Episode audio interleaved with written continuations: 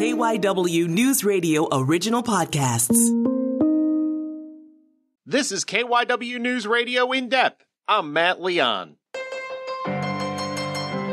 Time to take our weekly look at the economy as we check in with economist David Fiorenza. Lots to talk about. Let's not waste any time and let's get to it. So let's start with jobless claims. Uh, good news, first time filings under 300,000 again. They came in a little bit below estimates, 290,000. And even the weeks where it was over 3,000, we've been more than a month now of, if you kind of flatten it out over a, a, length of time, where, where things have been pretty steady here in a pretty good place, relatively close to where we were before COVID 19. Oh, absolutely, Matt. And I always like when we start off with this because we can go back and say that there was an estimated 23.7 million Americans last March and April that were on unemployment.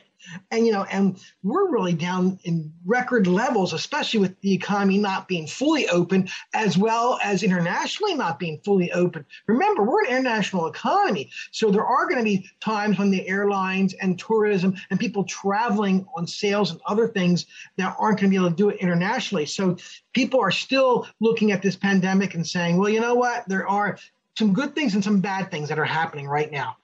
So the first time claims are down. Uh, continuing claims also hit a pandemic low, uh, under two and a half million. That is a good number. I really like that they actually thought it was going to be over 2.55 million. A couple weeks ago, we were at 3 million. So even the continuing claims are going down. The unemployment rate is 4.8%. It's showing that people have some confidence in the economy. They're ready to go back to work. They're ready to make some money. Now, there are people that are going to be retiring early. There are some people that are saying, I'm suffering from burnout. I think I want to retire a little earlier than usual on the housing front, I saw a, a couple of uh, different numbers. Existing home sales up in September from the month before, but then I saw that the median selling price was down a bit for the third straight month. Well, there's a couple things happening with that median sales price, Matt. And you and I have talked about this on the air and off the air.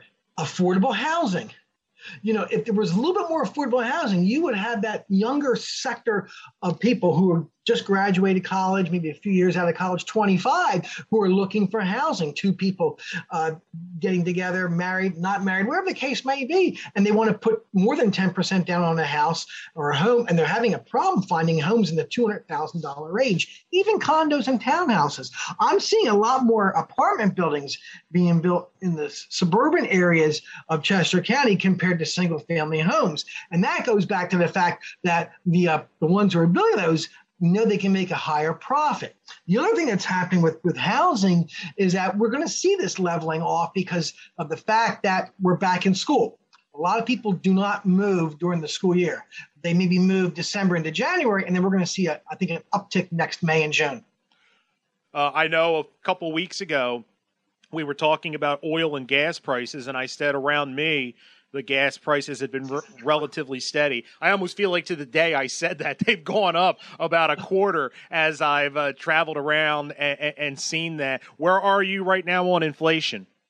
Well, I'm looking at what Jerome Powell is saying, looking at the Cleveland Fed, uh, talking to some people down at the Philly Fed. We're going to have inflation through next year. Again, I don't think we're going to see the double digits. That was the fear tactics that I saw by some. I think it's going to hover around 5.4%. Well, with that being said, Matt, this could be a good time to borrow money. Uh, you can get low rates on auto loans used and new. You can get home equity loans very low. Uh, municipalities who are looking to borrow money, even though they did receive some funding from the American Rescue Plan, if they're looking to borrow money, they're telling me it's free money. They can get money for a short term loan for a year for 1.9 to 2.9%. That's really good, easy money, almost free money at this point when inflation is 5.4%. We have talked a lot about the worker shortage and it's tangible, it's real. You you see it I think I go out and run errands and I see multiple places hiring on the spot interviews, everything. In addition to that, I feel like we're seeing a lot of labor action with regards to work stoppages and strikes. Uh, John Deere is a big one. Uh, I think it was Kellogg's. Are we seeing kind of a little bit of a shift in the calculus here? Because I feel like for a long time, the arrow was really pointing towards corporate power, towards ownership. I'm not saying it's evening out by any means, but are we starting to see labor and the workforce start to claw a little bit back in, in not just higher wages, but more power? Well, we are. Uh, for instance, California has extended their paid family leave.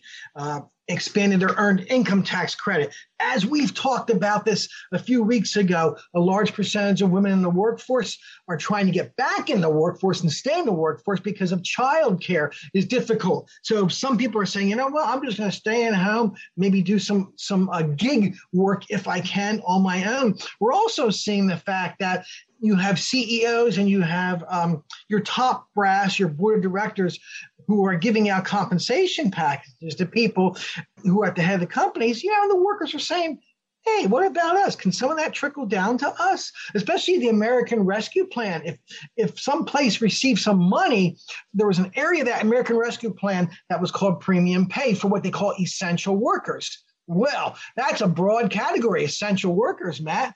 And if they're not seeing any of that trickle down, I don't mean trickle down to the fact where someone's getting a bonus of a, of a whole annual year's worth of salary. No, they're looking for a little bit of an of something, a little bit of incentive. I think it also shows that employees have more confidence in the economy, and they're saying, you know what. I'm confident, but I'm scared. I don't want this job to go to Vietnam or China, where the average wage is between three and four dollars an hour, too, as well. I wonder how much of this becomes kind of a cycle where there's one high profile strike, some gains are made. It emboldens other groups, other unions, uh, and it's sort of a, a, ripple effect. Oh, it is, Matt. Uh, what happens is, like again, John Deere may have been the one to set the set the precedent on this and started the ball rolling, and other companies are saying, "We worked through this pandemic. We're working now. We're understaffed." We also see the fact that maybe companies are bringing in more robotics.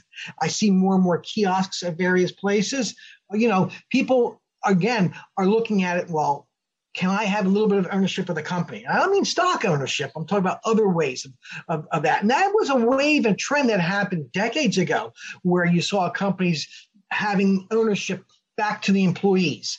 We may see a trend of that come next year if this continues.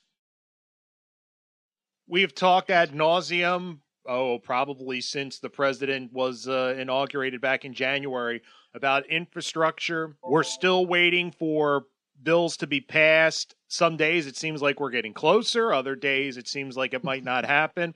I'm confident we will see something on both fronts, how big it is and what it covers. Do you think we will see this before the end of the year? Uh, you're looking through a political calculus. There are some important races next month, specifically the Virginia governor's race. I don't think we'll see any movement before that. But do you think we'll see stuff before the end of the calendar year? I think if there's a change in governorship in Virginia and New Jersey, I think it's going to fast track and they're going to push the Biden administration to uh, approve this by year end. Now, there's some things that are probably going to be taken off the table, such as the uh, child care that we talked about, um, the community college paying for that. So some things are going to come off the table to try to get a deal. But the infrastructure, I know the concern of some is about uh, alternative fuel, such as electric hybrids and things like that. Uh, I think that's going to taper off a little bit. But you know, certain states like California, where there's a lot of smog, they're going to have to turn to alternatives more than what they're already doing, whether it's solar, whether it's hydro, whatever the case may be. And I think this is going to force both parties to sit down because come December, we're going to be looking at another debt ceiling uh, resolution. And what are we going to do about that? And we better hope that they can resolve these issues by December 31st. Is there anything else you're keeping an eye on here as uh, we get ready for we're a week out from the Halloween weekend? Oh, well, long term, I'm actually looking at the fact that people are living longer. And what's that going to do to the uh, to the arena of retirement homes, county homes, um, and also healthcare in the future for, for the elderly?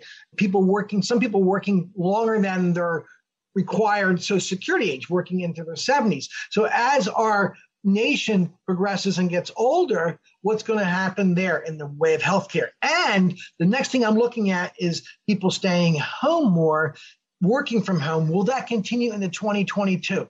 You know, I do see, Matt, all the uh, train stops. I went up and down what used to be the old R5 this week, and I went up the old uh, trolley from Media into Philly, and I'm seeing a lot more cars parked in the SEPTA stations. That's one way of telling that people want to be back at work at least one to three days a week. That's a good sign. That's it for this episode of KYW News Radio In Depth. You can listen to the podcast free anytime on the Audacy app, and you can find it wherever you listen to your favorite shows. I'm Matt Leon, and we'll have another episode out soon.